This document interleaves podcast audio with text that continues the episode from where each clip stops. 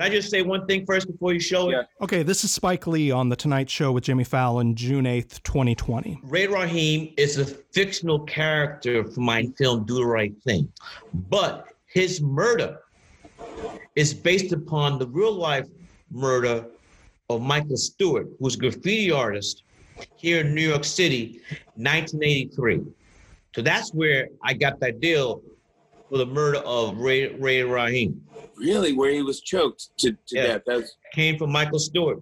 So then Spike Lee shows a clip, this short film he made called Three Brothers, where he intermingles footage captured from real life police killings with images from his movie, Do the Right Thing. Don't touch him, please. Girl came over. Not touch me. So you see clips from the real life amateur videos of the police killings of Eric Garner in 2014 and George Floyd in 2020, spliced between clips from the climactic fictional murder of Radio Raheem in Do the Right Thing.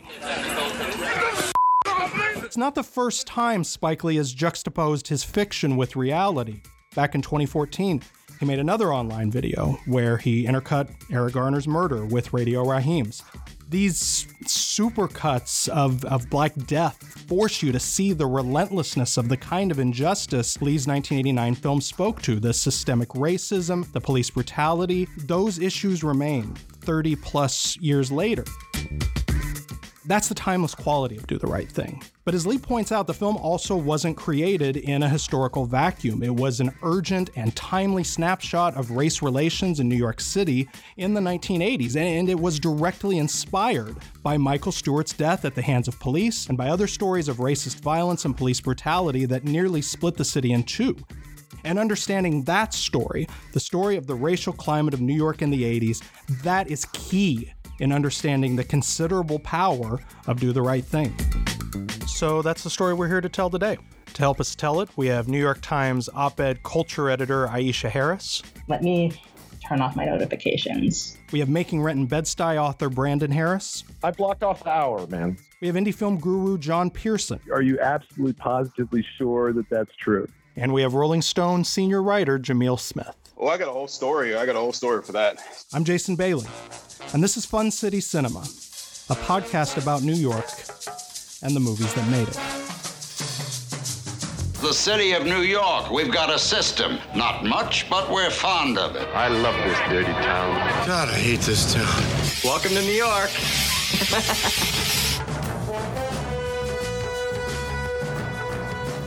What will happen to Bensonhurst if everybody ran around and did their own fucking thing, huh?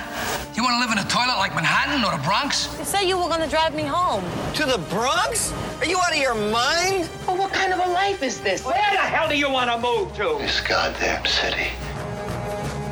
Fun City Cinema by Jason Bailey and Mike Hull. You just flush it right down the fucking toilet. Man, I'm walking here. I'm walking here. There's a lot of crazy fucks in this town. I'm not leaving. You people can keep this city. We're trying to run a city, not a goddamn democracy. Well, Mr. Mayor, you wanted New York known as Fun City. I think you're going to get your wish.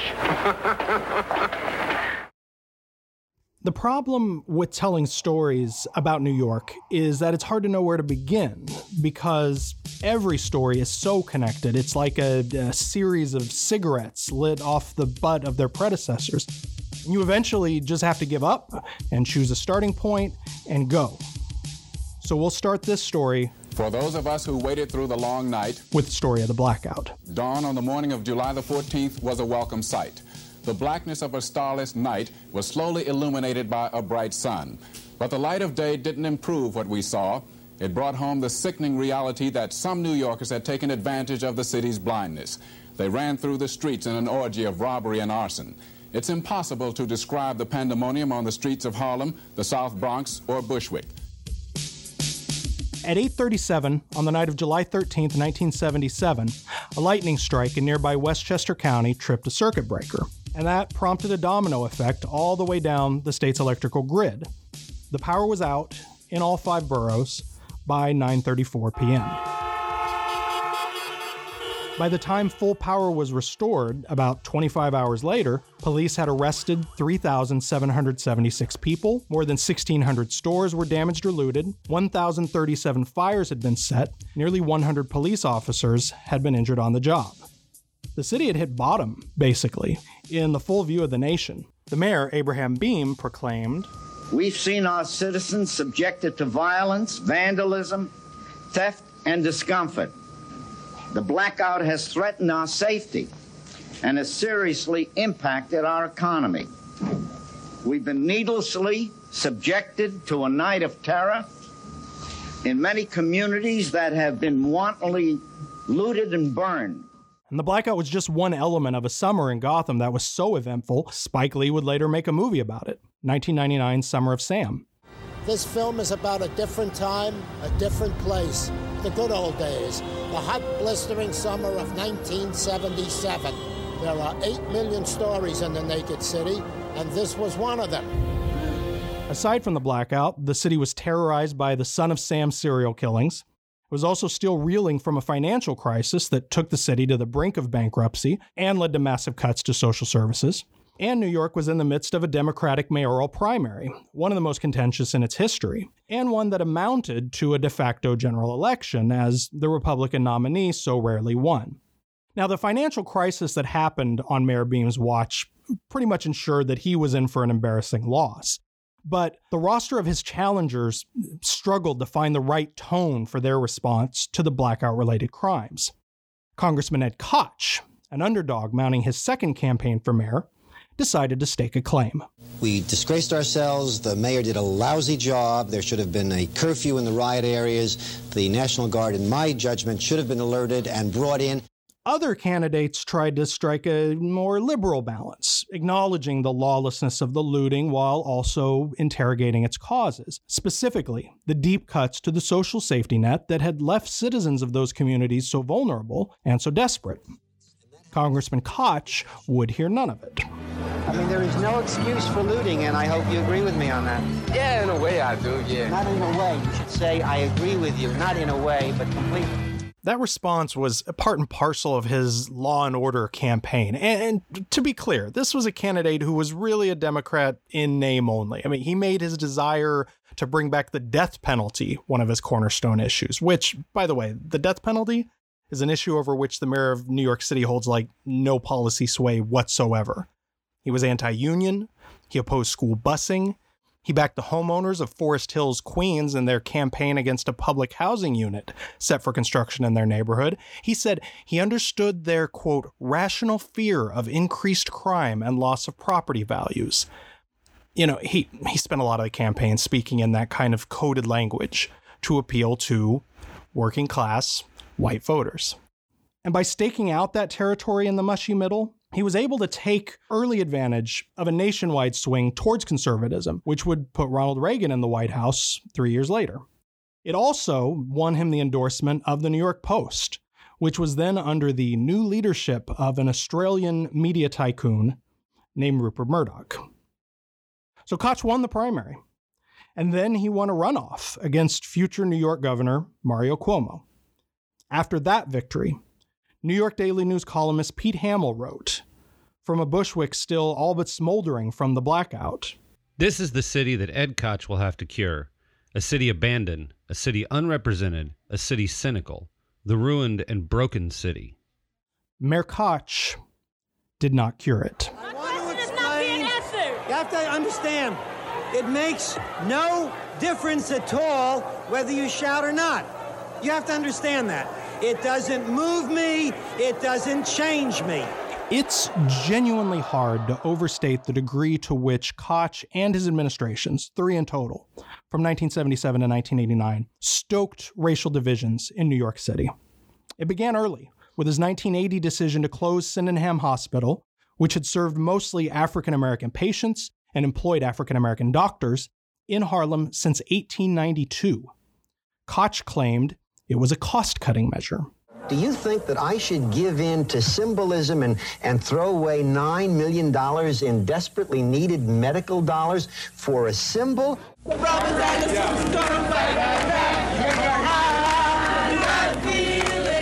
So protesters seized the hospital and occupied it for 10 days.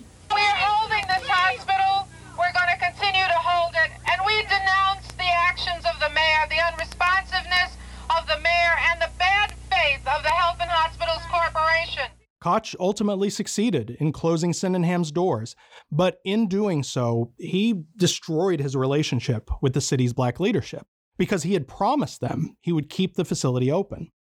Yet on this and on other matters of race, he just dug in his heels. I think uh, that there is a great deal of uh, ill will and distrust uh, simply because I happen to be white. No question about that. These issues of race were constant under Mayor Koch. Uh, during his first term, an old interview appeared in which he insisted that African Americans were, quote, basically anti Semitic, and, quote, whites are basically anti black, end quote. He opposed making Dr. Martin Luther King Jr.'s birthday a city holiday. He cited fiscal concerns. When Bernard Goetz shot four black youths on a New York subway, claiming self defense, Koch publicly supported the so called subway vigilantes' acquittal for attempted murder. And in questions of brutality, of harassment, and of murder, he always had the back of the police. The dopest sent a message to the cops last week and they shot him in the car where he sat. And Eleanor Bumpurs, Michael Stewart must have appreciated that. New York City Transit Police arrested 25 year old Michael Stewart in the First Avenue L train station early in the morning of September 15, 1983. They claimed he was scrawling graffiti on the station wall. They also claimed he resisted arrest and attempted to escape from custody, so they hogtied him in Union Square and took him to Bellevue Hospital, where he lapsed into a coma and died 13 days later. The initial autopsy report insisted Stewart died of a heart attack, unrelated to his arrest. But a month later, the same medical examiner retracted and revised that autopsy and attributed Stewart's death to physical injury to the spinal cord in the upper neck, noting bruises and other injuries consistent with choking or strangulation. A total of six officers were brought to trial on charges related to Michael Stewart's death, and all six were acquitted by an all white jury. On October 29, 1984, police shot and killed Eleanor Bumpurs, a mentally ill African American woman, when she wielded a kitchen knife at officers dispatched to assist in her eviction from her apartment in a Bronx housing project. She owed $88 in past due rent. According to the Village Voice's Sol Stern, Mayor Koch was uncharacteristically contrite when he went before a black audience in Harlem last month and admitted there had been a terrible foul up in his administration. It was unthinkable, Koch acknowledged, that a mentally disturbed 67 year old woman should have been shot to death in an eviction proceeding. The mayor was even willing to entertain the thought that the violent outcome might have had something to do with the fact that Mrs. Bumpurs was black. We'll never know, he said.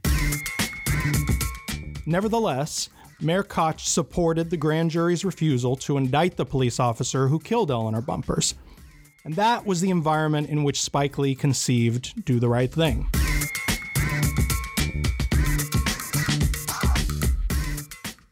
Tube socks, tube socks, three fight out. Three fight out. Three fight out. So, this is how moviegoers first met Spike Lee. Hi, I'm Spike Lee. When I'm not directing, I do this. It pays the rent, puts food on the table, butter on my whole wheat bread. Anyway, I had this new comedy coming out. It's a very funny film. She's Gotta Have It. Check this out. The 1986 film She's Gotta Have It was the first feature length theatrical release from the filmmaker, born Shelton Jackson Lee in Atlanta, Georgia in 1957. He was the son of a jazz musician raised in Brooklyn.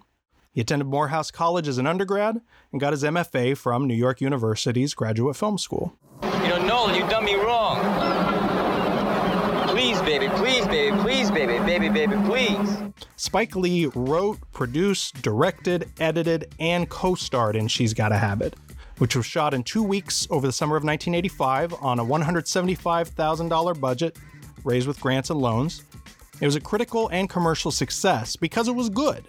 It was also well timed, coming at the beginning of a new wave of American independent film and of African American film. You know, it was a predominantly it was a black thing. This is John Pierson, the legendary producer's rep. Uh, see, for years he discovered new films and filmmakers and connected them with distributors to get those movies seen.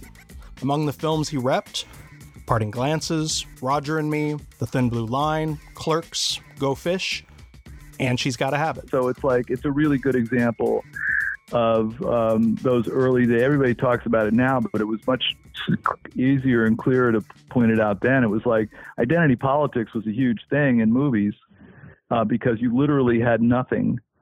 You know, you literally couldn't see yourself on screen. You know, those early gay films, you know, I was involved with Parting Glances, same thing. You really literally couldn't see yourself until the people like Spike came along.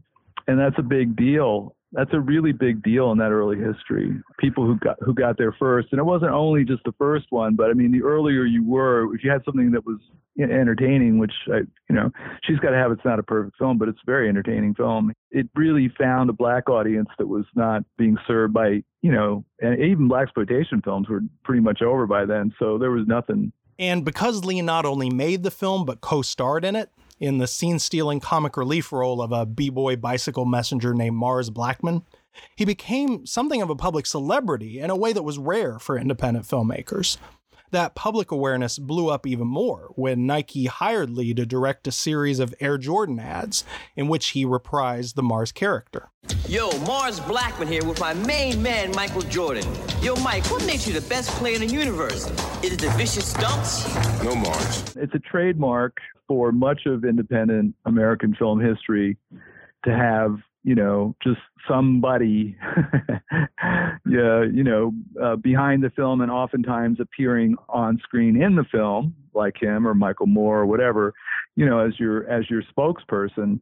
And yeah, Spike was just a naturally gifted and savvy about that, even though again, I'll go to my grave trying to tell people how shy he he was and is it's just hard for and tongue tied too by the way. It's uh, it's really people just hear him and see him and they can't imagine this could be true. It's probably hard for white americans to grasp the idea of having kind of like a sole public representative in a certain medium be have such an outsized public persona and mainstream awareness. This is Brandon Harris, author of the book Making Rent in Bed-Stuy. Because there's like, you know, like dozens of famous white film directors at any given moment. But there came a point in the early 90s, almost entirely because Spike starred in many of his own films at that point, that Spike Lee was this like massive celebrity, you know, and like the obviously the Jordan commercials and the, the various other sort of branding impresario stuff that he did, I think only aided that that was the circumstance when I was coming of age. I, I, I, don't think you would talk to a single other figure in cinema who is an African American came of age in that space who wouldn't say the same. That you know, Spike's just like the you know the the standard bearer. He followed up She's Gotta Have It with School Days, a Columbia Pictures release, a collegiate musical comedy based on his years at Morehouse. Do the Right Thing was his third film, and uh, when it came out, and even to this day, a fair number of film writers described it as his first political film. Aisha Harris disagrees. Yeah, no. I mean, I don't think he's ever not made a political movie. Aisha Harris is an op ed and culture editor for the New York Times. No, I mean, if you look at his his previous features before that, before Do the Right Thing, She's Gotta Have It, and uh, School Days, totally, totally every like every scene is dripping with politics. It's just they are movies that don't deal with whiteness quite in the same way. So I think maybe that's why a lot of critics think that. Like School Days is all about like sort of intramural racism and colorism. And then She's Gotta Have It has, you know, basically hardly any white characters and it's mostly just about a woman having sexual freedom. So I can see why people would say that, but they're wrong part of that framing at the time Do the Right Thing was released was because Spike Lee was not yet considered, you know, a, a, firebrand or a provocateur. In fact, much to his chagrin, he was often compared to Woody Allen, another diminutive, bespectacled New York filmmaker who often appeared in his own films and at Knicks games. Even as She's Gotta Have It was wildly su- succeeding, I mean, he he was always thinking next film. He was always thinking, I want to be a regular year in year out terms of uh, approach to the the job, so to speak. You know, like Woody Allen. Don't call me Black Woody Allen. On the other hand, yeah, I want to I want to make a film every year like Woody Allen though. And then for at least uh, 10 years, he had, I mean, he had a decade's worth of, of stories that were, I, I wouldn't say every single one of them was worked out and pent up inside of him, but like they were pretty, you know, I would say for a decade, they were pretty much coming out like straight from his gut, straight from his heart. On his early films, Lee would release a, companion book that included the screenplay and photos, storyboards, and the journal he kept during writing and production. And the journal for Do the Right Thing is fascinating because he didn't initially envision the police murder and subsequent riot that ends the film. The first few pages are just devoted to the idea of, you know, the hottest day of the summer, one block in Brooklyn, character sketches, other general ideas. It was only when real life began to intrude on his process that he decided he would be, in his words, a fool not to work the subject of racism into the film. The incident that really prompted this this film was uh, the Howard Beach incident. Three black men coming home from work. The car has a flat in the Howard Beach section of Queens, and they go into this pizzeria. I think I think it was called the New World Pizzeria. You know, they use a phone to call AAA, and they're chased out of the pizzeria by a gang of young bat wielding Italian American youths, and one of the guys running away runs, I think it was a BQE, and gets hit by a car. So that was really an impetus for uh, for do the right thing. And so there was a- an overt political aim for Do the Right Thing, which he explains on the film's Blu ray audio commentary. You don't like Public Enemy, man? The shit's dope. I'm down. You notice that graffiti says dump Koch. We knew shooting this film in the summer of 88 would come out in the summer of 89, and that September was going to be the Democratic runoff for mayor of New York City.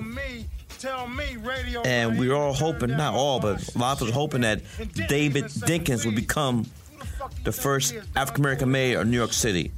That's why we had that whole dumb Koch thing. Also, it was my opinion. I think that Mayor Koch was responsible for a lot of the high racial polarization in New York City. Mayor Koch, in my opinion, was responsible for that.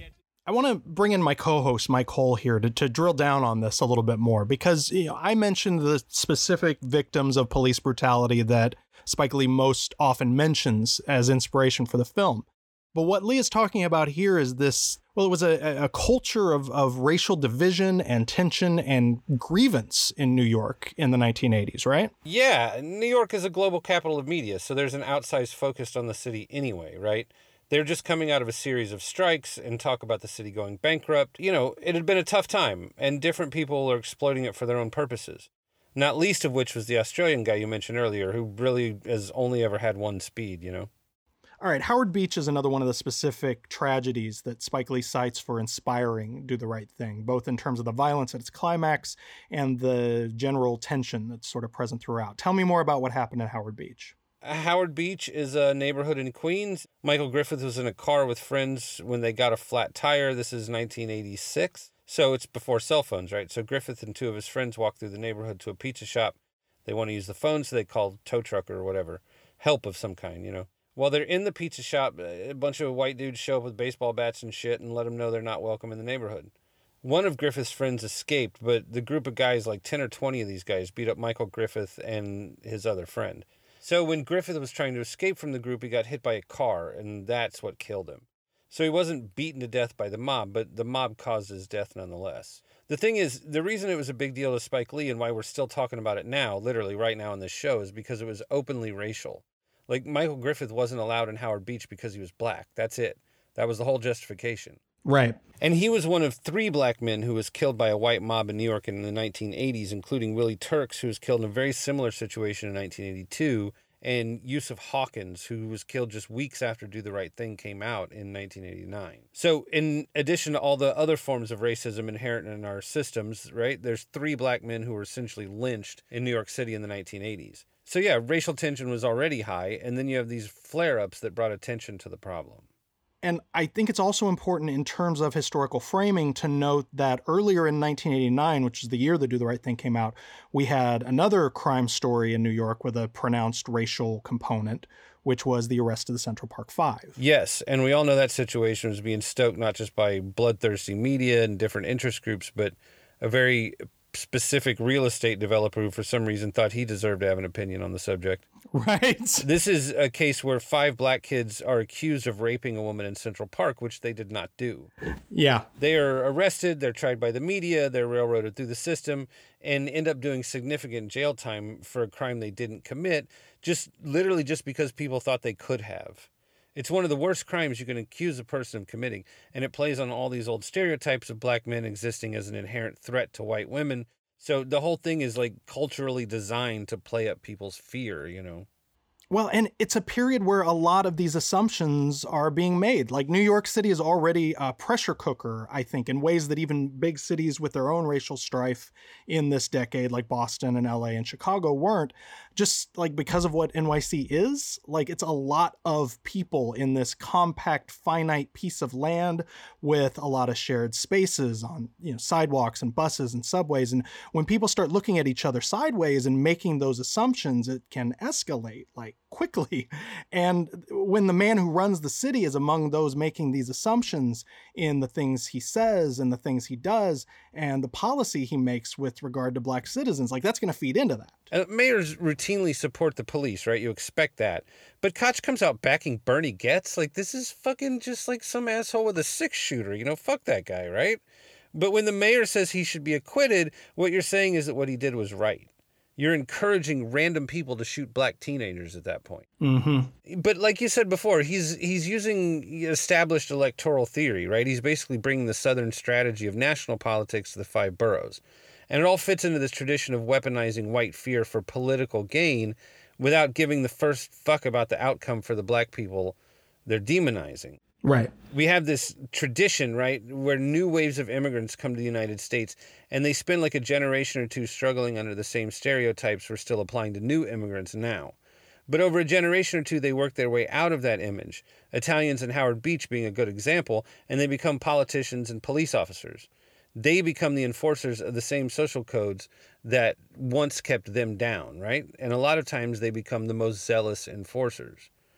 So, black people and most American black people didn't immigrate here. Most American black people were brought here against their will and enslaved. Right. And yet, somehow, they're the only group of people who has never been allowed as a group to get out from under that shadow. And it's not like some, like, one guy just decided it. It's been a national effort that has been ongoing for hundreds of years. The other thing you see is black people being a constant fount of creativity in this country, right?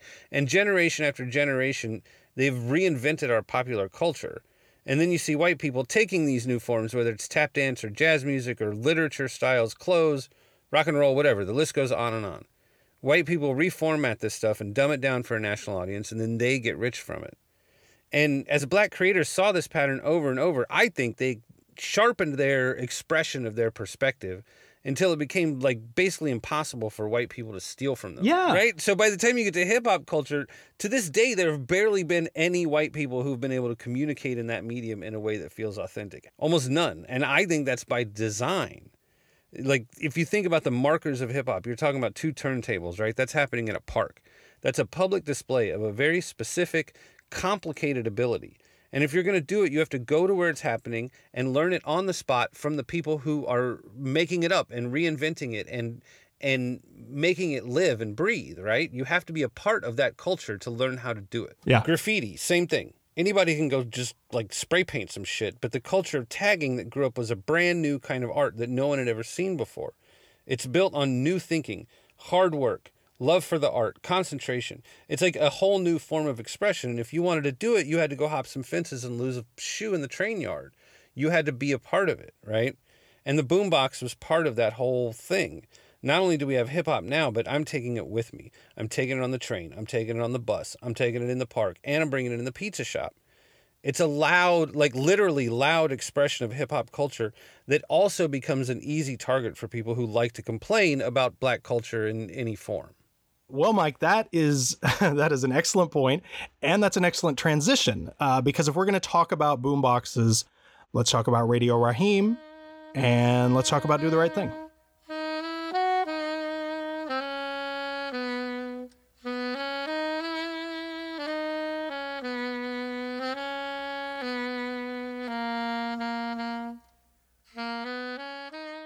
Spike Lee and Company took over a block of Stuyvesant Avenue between Quincy and Lexington for six weeks in the summer of 1988, battling high temperatures the entire time. Visiting the film's pizzeria set for the Village Voice, Amy Taubin observed It's at least 100 degrees during the rehearsal. When the pizza oven goes on for the take, it heats up about 20 more. Taubin also noted There are no stand ins and no air conditioned trailers to hide out in.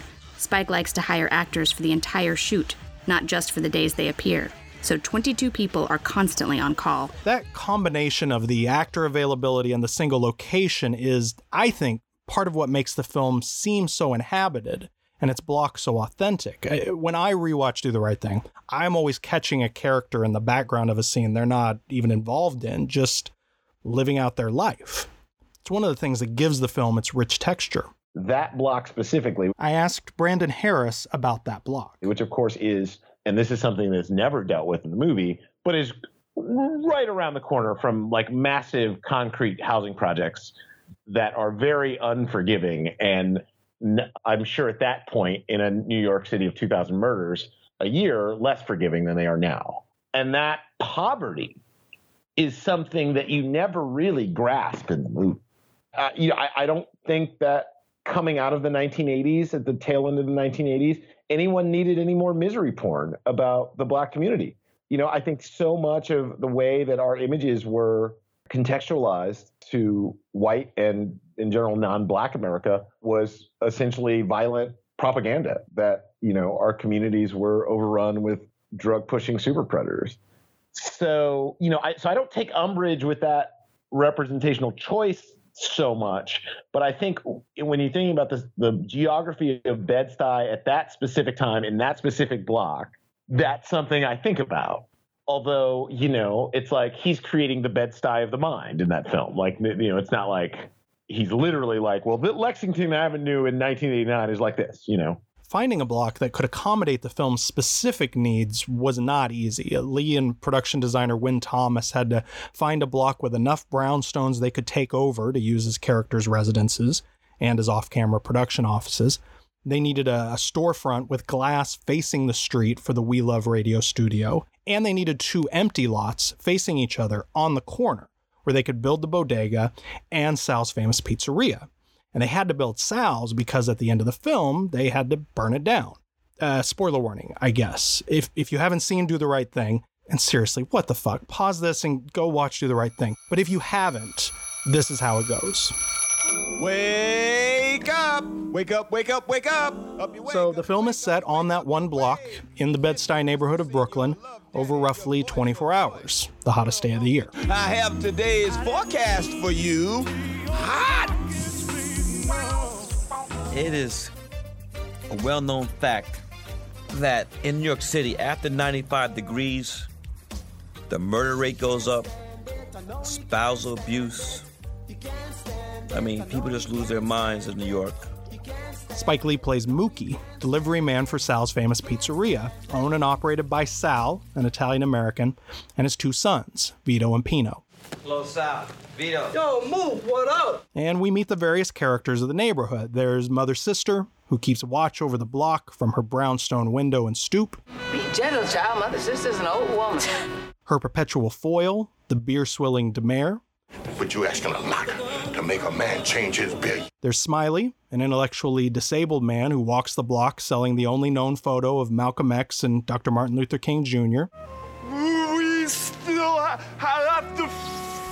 fight against the apartheid hate. There's the Korean American couple that runs the corner bodega, No more highlight.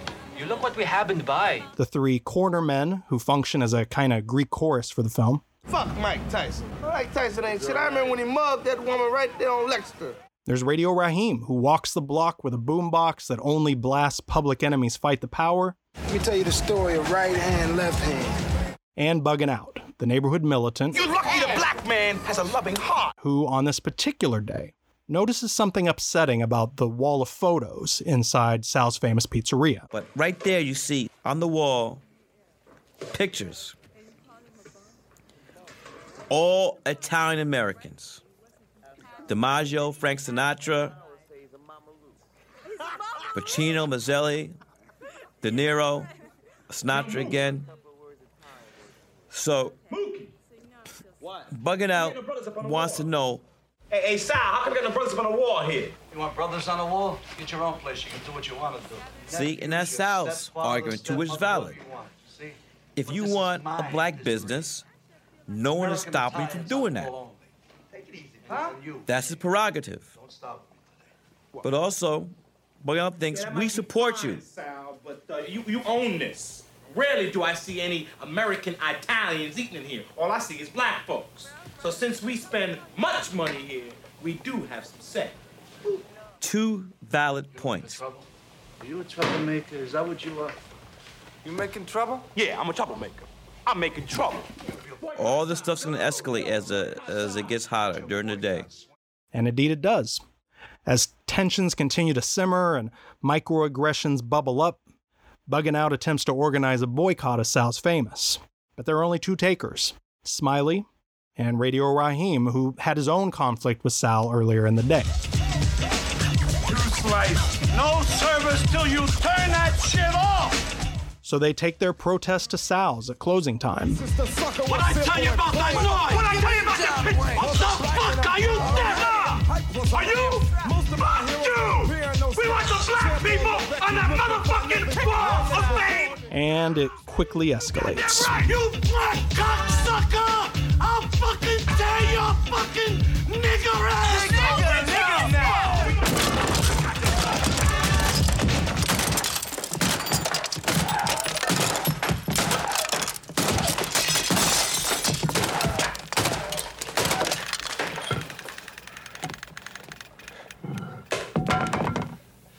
I just killed your fucking radio.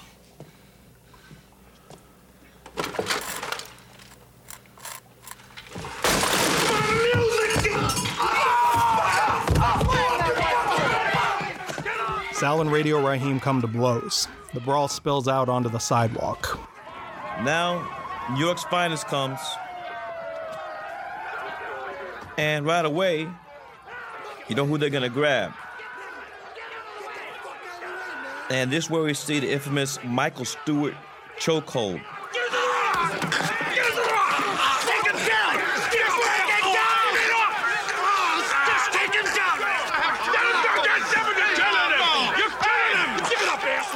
The cops use their batons to put Radio Raheem in a chokehold. Get his arm! Get his arm! Gary, that's enough! Gary, that's enough, man! lifting him into the air, choking the life out of him. Shut the fuck up! Radio Raheem! Radio Raheem! No!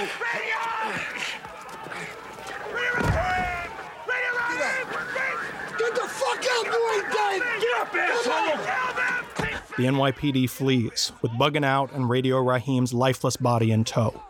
The assembled crowd is stunned and furious. Mookie, they killed him. They killed Radio Raheem. It's murder. They did it again, just like Michael Stewart. Murder.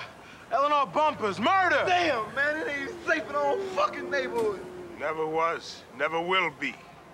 We ain't gonna stand for this shit no more, Sal, you hear me? Ain't gonna stand for them fucking police. Punk! It's as plain as day. They didn't have to kill the boy.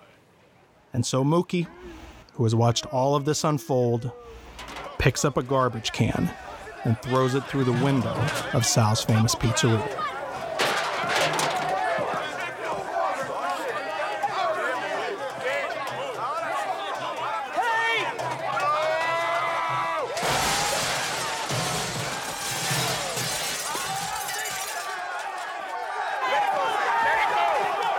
Fire is set.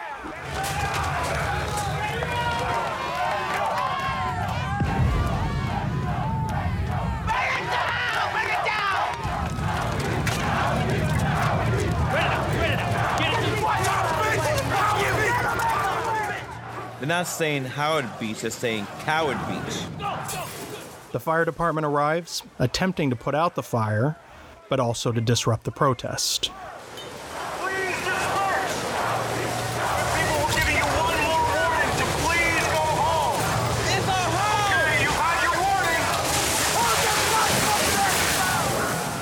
And with that, the New York Fire Department turns their hoses on the black residents, deliberately echoing some of the most iconic and upsetting imagery of the civil rights movement.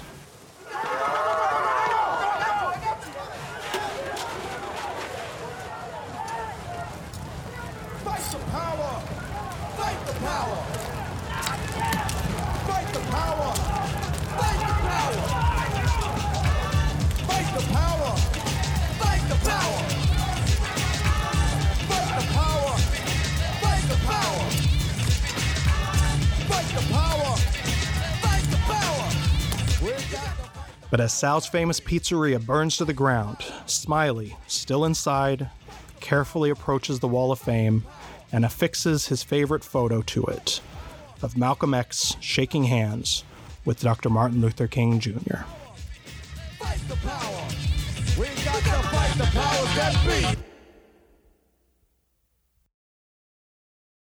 My my my dear friend Nick Pinkerton once pointed out in an article about Wesley Snipes that Spike Lee's style has always flirted with catastrophe. That's author Brandon Harris again. The expressionistic camera work, the sort of exaggerated characterizations, the fourth wall breaking, the you know like that can always go wrong. You know, like and to be fair, uh, I think it has often, especially lately. But I think at that moment he was kind of at with the team he had built, you know, with Barry Alexander Brown and Ernest Dickerson and and other figures, he was like at the peak of his game. You know, like I, I just think that movie from a stylistic standpoint, a production design standpoint, the cinematography, the sense of the heat of the day, it's really special. And when the film debuted at the 1989 Cannes Film Festival, a fair number of critics agreed. It was in the running for the Palme d'Or, the festival's grand prize. But The world premiere was in Cannes, and that's when the whole brouhaha started. That this film can incite riots. Many journalists, many film critics were calling upon Tom Pollock, as the head of Universal Pictures, not to release this film, or at the least, not release it in summer.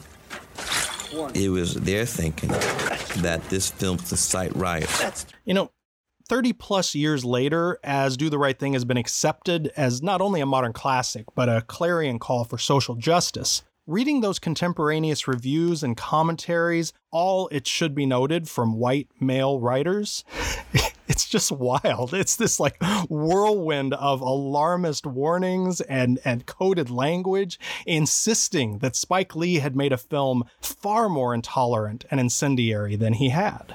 It was amazing what some of the press was trying to do. They were trying to whip up white hysteria. There was this thought that when this film comes out in the summer of 1989, black people are going to run amok. Jack Kroll in Newsweek magazine, July 3rd, 1989. It's called The Fuse Has Been Lit. Spike Lee's Do the Right Thing is the most controversial movie in many years. To put it bluntly, in this long hot summer, how will young urban audiences, black and white, Black and white. He's trying to cover his ass right there. That's why he puts in black and white. react to the film's climatic explosion of interracial violence? This incendiary subject, coupled with the brilliance of Lee's filmmaking talent, makes this question inescapable. People want to argue about this film for a long time. That's fine, as long as things stay on the arguing level. But this movie is dynamite under every seat. Sadly, the fuse has been lit by a filmmaker tripped up by muddled motives. Were people actually reviewing the spook who sat by the door and they, they just didn't realize it? it echoes so many common thoughts about what a lot of critics, especially older critics, think about the way people interact with movies and with TV and and violence This is Aisha Harris again. and music. I mean, this is also around the same, or just like a couple years before, you know, the Two Live Crew, and it's just so unfounded. And and and obviously, this is applied not just to to black youth. Uh, there were concerns about Marilyn Manson decades later, and that like white people would listen to his music and become violent. But there's a particular sort of underlying racial factor here, just because we're always talking about protests by black people and coloring them in violent ways that they aren't always violent. David Denby, New York Magazine, June 26, 1989. Do the Right Thing is going to create an uproar, in part because Lee, a middle class black hoping to capture the anger of the underclass, is so thoroughly mixed up about what he's saying. He also wrote If Spike Lee is a commercial opportunist, he's also playing with dynamite in an urban playground. The response to the movie could get away from him. And finally, he should be free to be dangerous, but Lee hasn't worked coherently. The end of this movie is a shambles, and if some audiences go wild, he's partly responsible.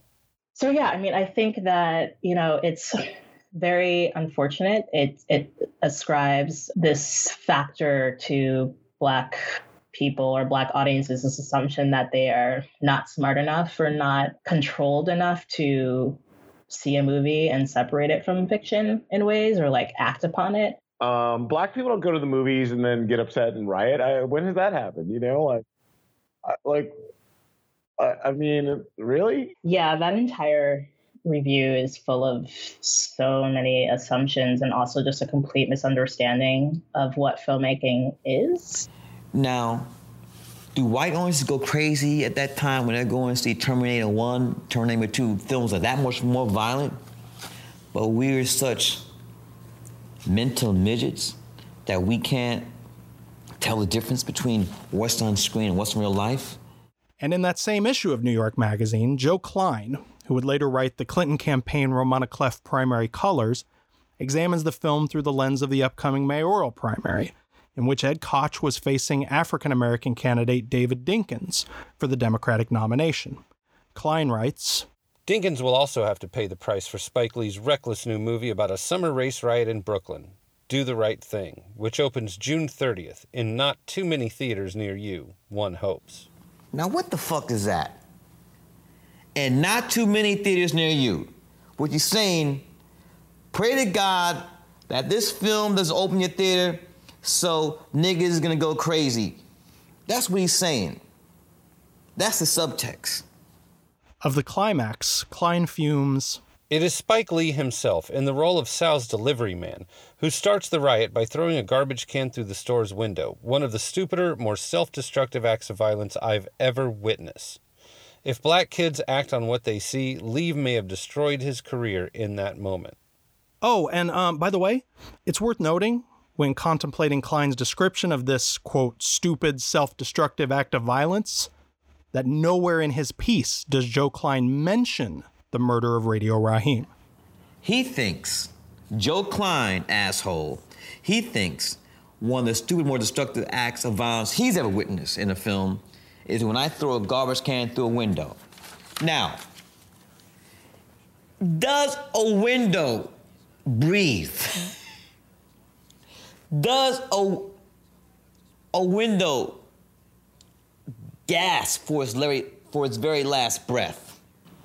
And anytime I read a review by a critic and they talked about the loss of property, isn't it a shame that Sal's famous pizzeria was burned to the ground and he lost his business?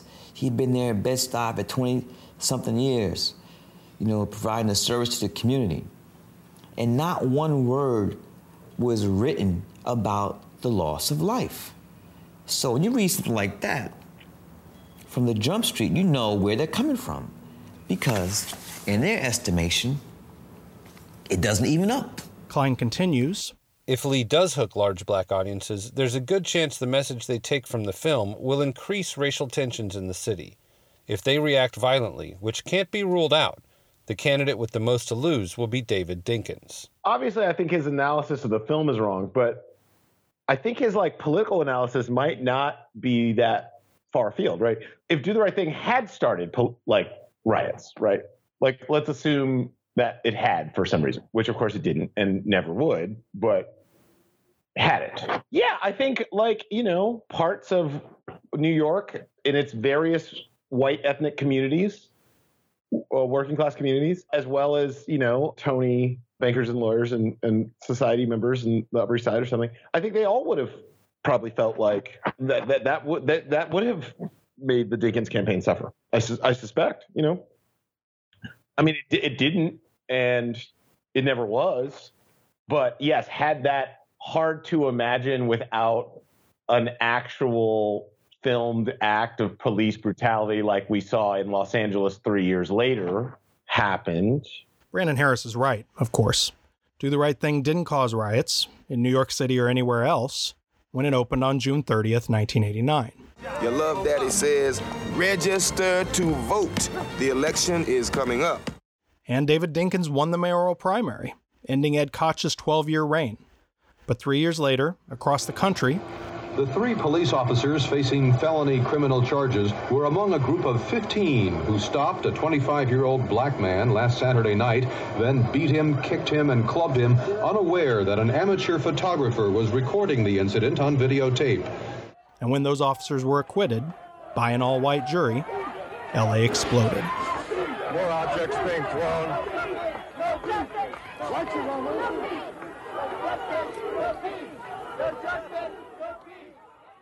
Do the Right Thing didn't start that uprising either. But it took the temperature of a culture where that kind of justified destructive protest was not only possible, but probable. And yet, People all over the world still come up to me and ask me, Did Mookie do the right thing? I'm gonna be honest. Not one person of color has ever asked me that question. That one question, did Mookie do the right thing, is startling in its myopia and its simplicity because it attempts to reduce the entirety of the film into a single decision by a single character rather than grappling with what leads him to make it. Because I, I've always felt the genius of Do the Right Thing is that nobody does the quote unquote right thing. Not Mookie, not Sal, not Bugging Out, certainly not the NYPD.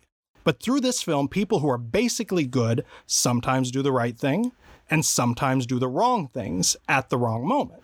But that's just one reading. And what's great about a film like this is it allows plenty of readings. I even think like I wonder if like if that's the right question because like the question is what is the right thing? Not so much did everyone do it, but like what is that? Like what are the right things to do? And you know, I think that he it, he's just really really good at pointing out without without evoking uh, our president too much here, but like uh, not just both sides, but like all sides of things in a way that like suggests good faith and not in bad faith, if that makes sense. I think that doing the right thing is pretty much impossible. Like everyone in the movie is set up to fail in a way. And the closest anyone can get to doing the, the groping toward finding the right way to treat each other is what Mookie and Sal are doing in, in the picture's final scene. Are you sick? I'm how's a motherfucker. I'm all right, though. Well, they say it's even going to get hotter today. What are you going to do with yourself? Make that money, get paid.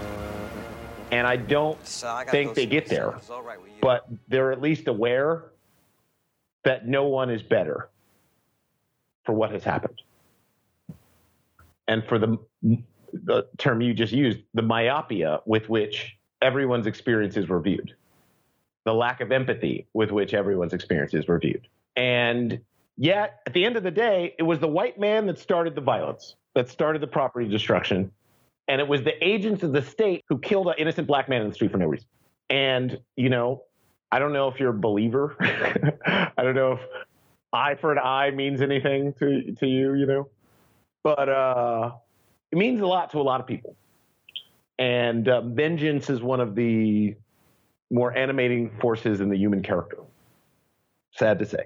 And a lot of people are acting out of that then and now because of the failure of imagination to think through what renewal, what remuneration, what reparations, what can our society be if we like think about it not outside of the box of like America, you know, a 240 odd year old institution, but like let's just think as if the box never existed. That's how much of a ground up rethinking the country needs so that things like, you know, in fiction, Sal's Pizzeria, or in reality, the Wendy's where Rayshard Brooks was killed, don't burn to the ground. Contrary to the simplistic readings of its early reviewers, Spike Lee's film humanizes and complicates stories like these. Uh, The, the heroes and villains are mostly clear in the King beating or Michael Stewart's death, or the murders of George Floyd and Breonna Taylor.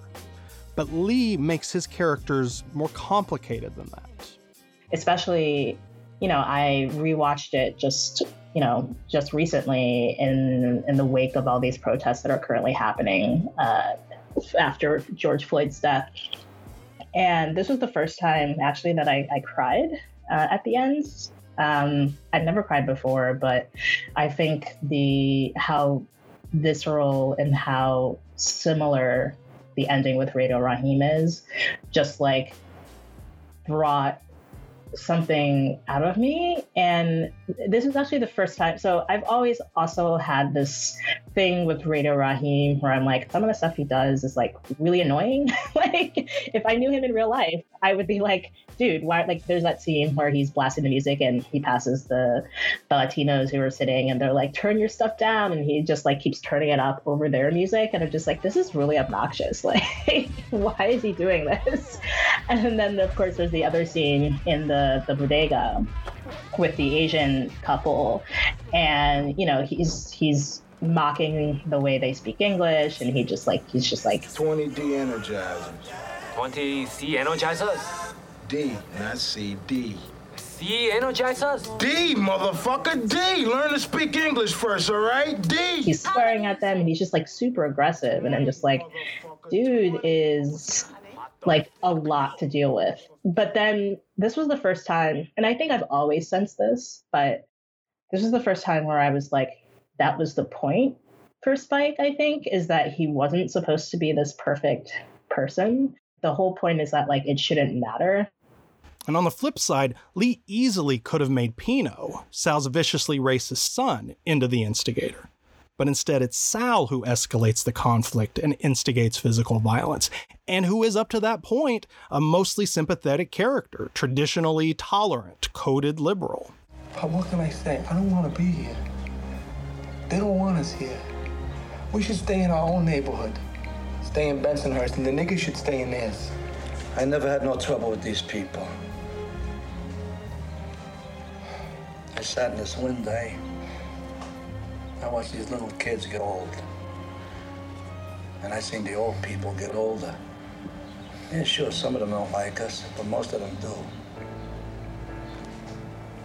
I mean, for Christ's sake, Pino, they grew up on my food. On my food.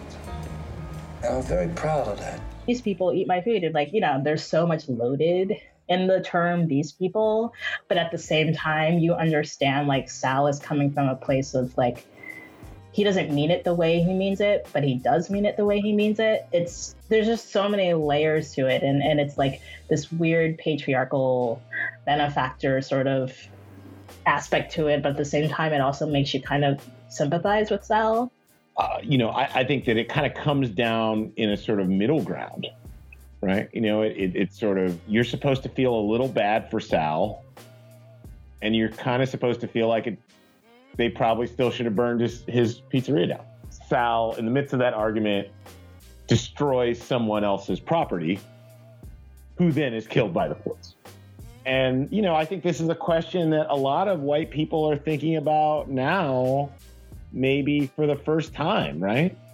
Like, how should we think about rioting when vis-a-vis activism, or like what, where should censure fall?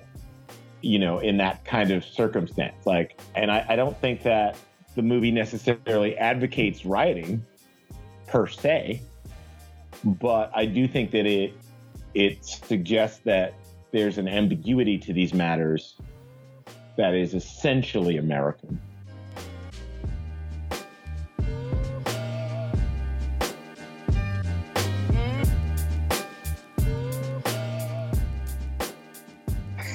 It is it's my favorite movie so Jamil Smith is a senior writer for Rolling Stone magazine. He wrote their recent and excellent cover story, The Power of Black Lives Matter.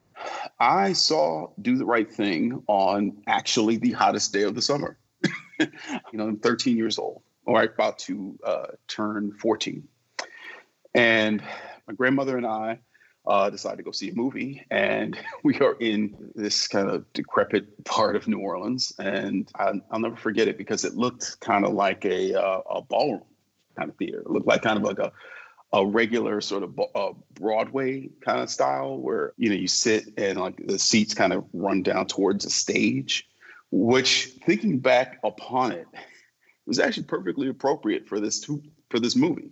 Because this movie really to me is very theatrical in in that in that pure sort of Broadway sense.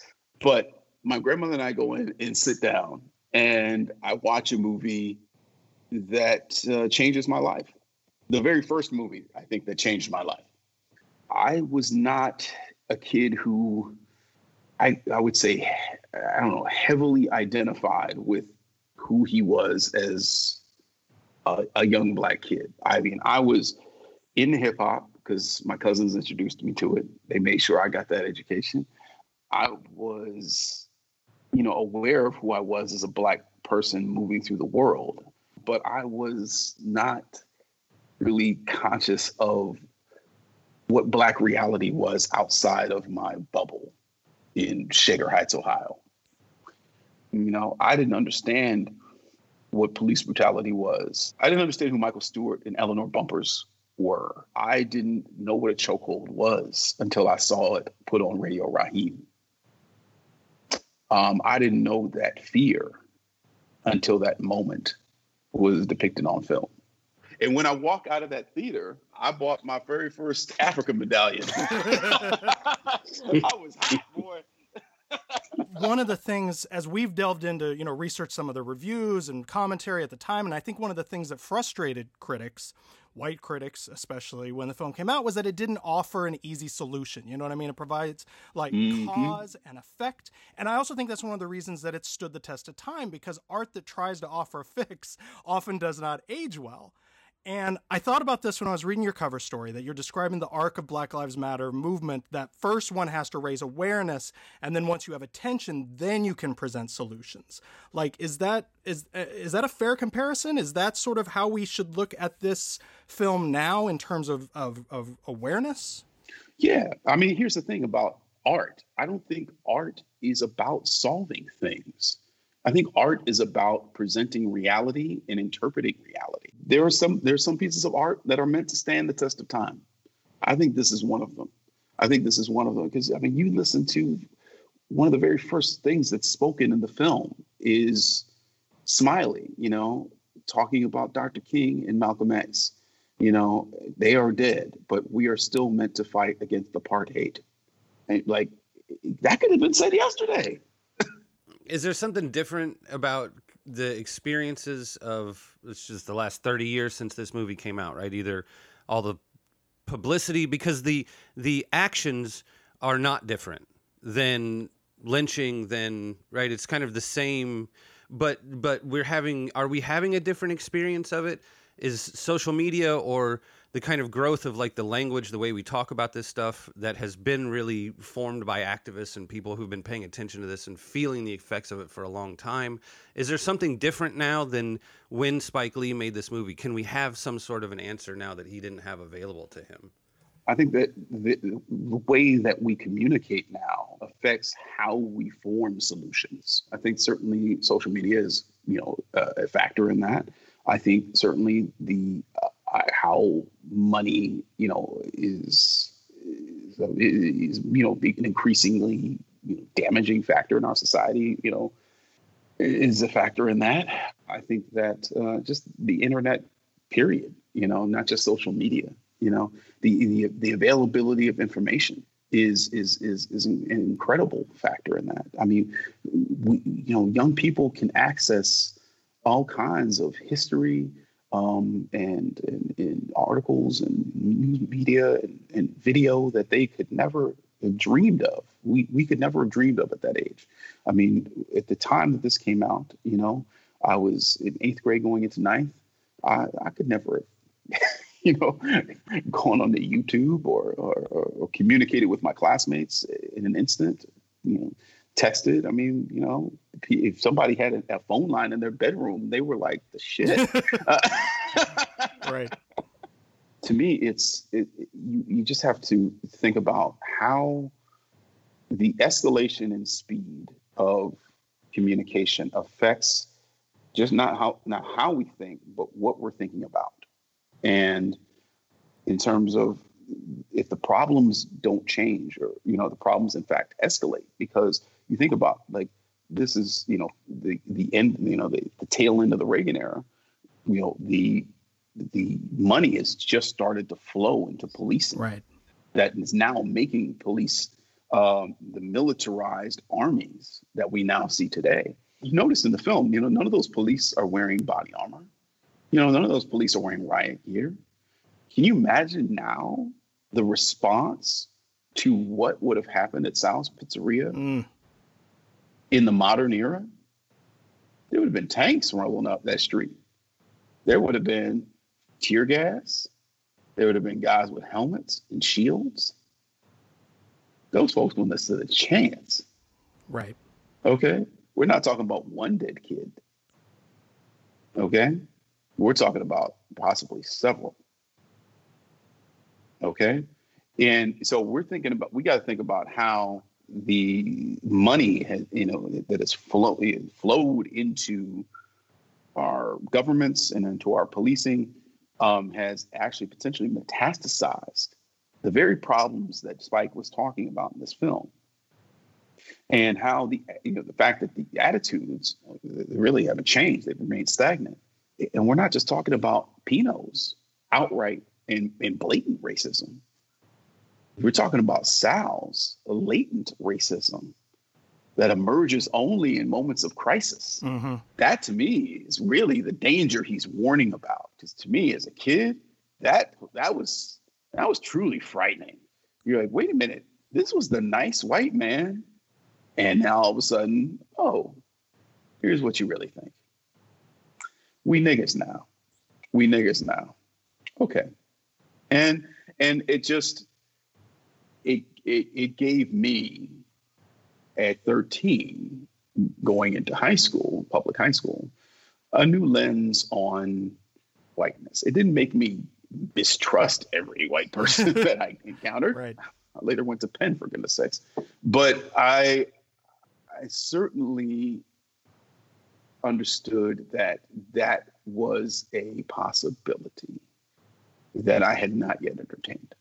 I've talked a lot with our guests on this episode about the title and the degree to which people in the film do and do not do the right thing that, at that moment. In this moment, in our history, in this struggle, what does it mean to do the right thing? First thing is first, think critically about yourself, first and foremost, about what you're doing, but also about the world around you and reject those who would deny you, deny your humanity, deny your right to exist, deny the your autonomy, you know, and deny your citizenship. That that to me, it starts there, um, because I mean, really, that's where Black Lives Matter. Those words start. Um, and it's really the, the the baseline demand. But we have to get beyond baseline demands um, because I mean time is running out. We have a climate crisis that is increasingly urgent. We have a, a voting crisis in this country, you know, that is threatening our democracy. So these are things that we need to urgently address and handle um, because there are people who are, are, are grasping the opportunity to corrupt what we have for their own benefit. There are people who understand the finite nature of the democracy in this world, and they are taking advantage of it. So, to me, doing the right thing means doing the right thing by humanity so that we can all survive and thrive as long as possible.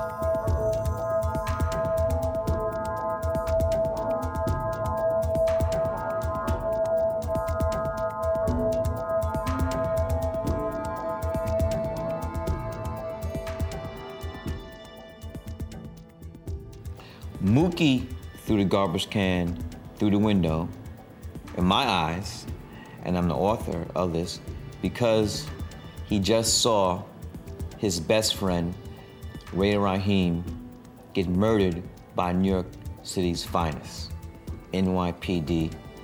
And here it is, 10 years later, and they are still doing the same thing. We did this film, we were talking about Michael Stewart, Eleanor Bumpurs, Mouse Louima, and Diallo. So, not a lot has changed.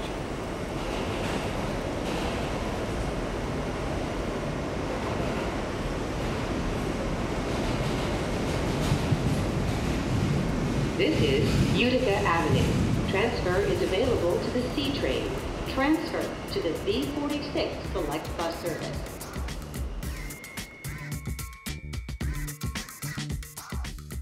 I'm in Bed-Stuy, Brooklyn, standing at the corner of Lexington and Stuyvesant. Though for this block, Stuyvesant is known as Do the Right Thing Way.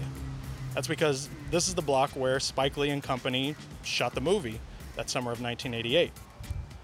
And this is the corner where they built Sal's famous pizzeria. There's a mural painted on, on one of the walls here with the, the Do the Right Thing logo and uh, portraits of, of actors we've lost in the years since Ossie Davis, Ruby Dee, Bill Nunn, Robin Harris, Frank Vincent. You know, some of the block looks exactly as it does in the film. Uh, the welcoming brownstones, the these brightly colored murals painted on brick walls across the way. And some of it has changed, as any New York block has in 30 plus years, thanks to a shifting cityscape and aggressive gentrification. But too much of what Do the Right Thing was about too much of the stories that inspired Spike Lee to write it and that caused so much of the uproar around it. You know, that hasn't changed at all. In his early films, Spike Lee didn't always draw lines and name names, connecting his narratives to the real world as explicitly as he does in more recent works like BlacKkKlansman, Chi-Raq, and The Five Bloods.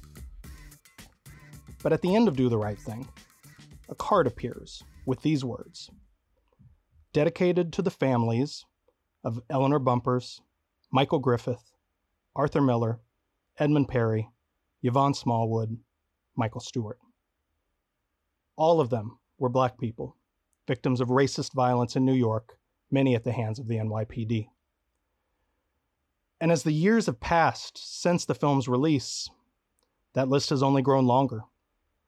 Yusuf Hawkins, Jose Garcia, Anthony Baez, Patrick Dorismond, Ousmane Zongo, Timothy Stansberry, Sean Bell, Michael Mineo, Ramarley Graham, Kyam Livingston, Kimani Gray, Delrawn Small, Eric Garner. That's not all of them. There are many more, too many more, hundreds more, and those are just people who were murdered by the NYPD. As we mourn their lives and those of Trayvon Martin, Tamir Rice, Michael Brown, Laquan McDonald, Walter Scott, Freddie Gray, Sandra Bland, Alton Sterling, Philando Castile, Ahmaud Arbery, Rayshard Brooks, Breonna Taylor, Dion Johnson, and George Floyd, none of the questions Spike Lee asks and Do the Right Thing have been answered. Da Mayor says, Always do the right thing. and Mookie nods. Mookie nods in agreement. He doesn't say what the right thing is, and neither does Spike Lee. But that's not his job. That's our job now. So let's get to work. From Fun City, I'm Jason Bailey.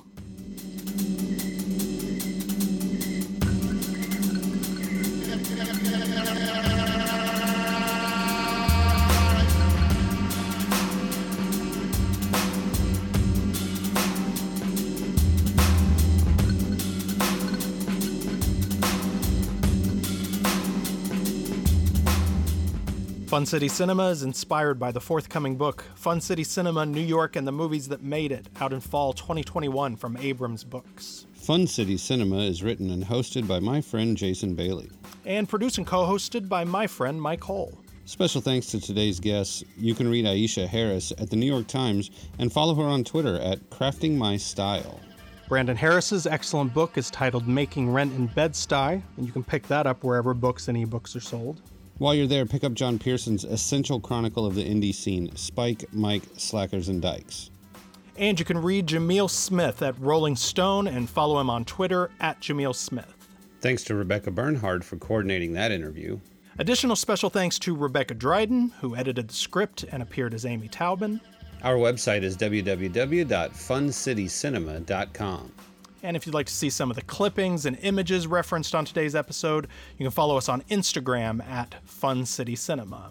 And if you like this podcast and would like to hear more of them, you can support it on Patreon at www.patreon.com slash funcitycinema. Thank you, Mike. Thanks, Jason. And thank you for listening.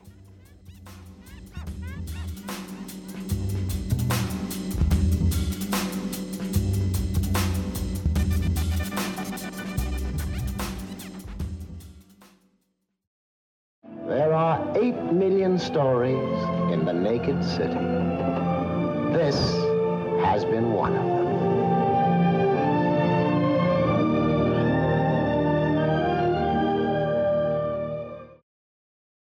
Then why'd you move back to Massachusetts? I was born in Brooklyn. Ah!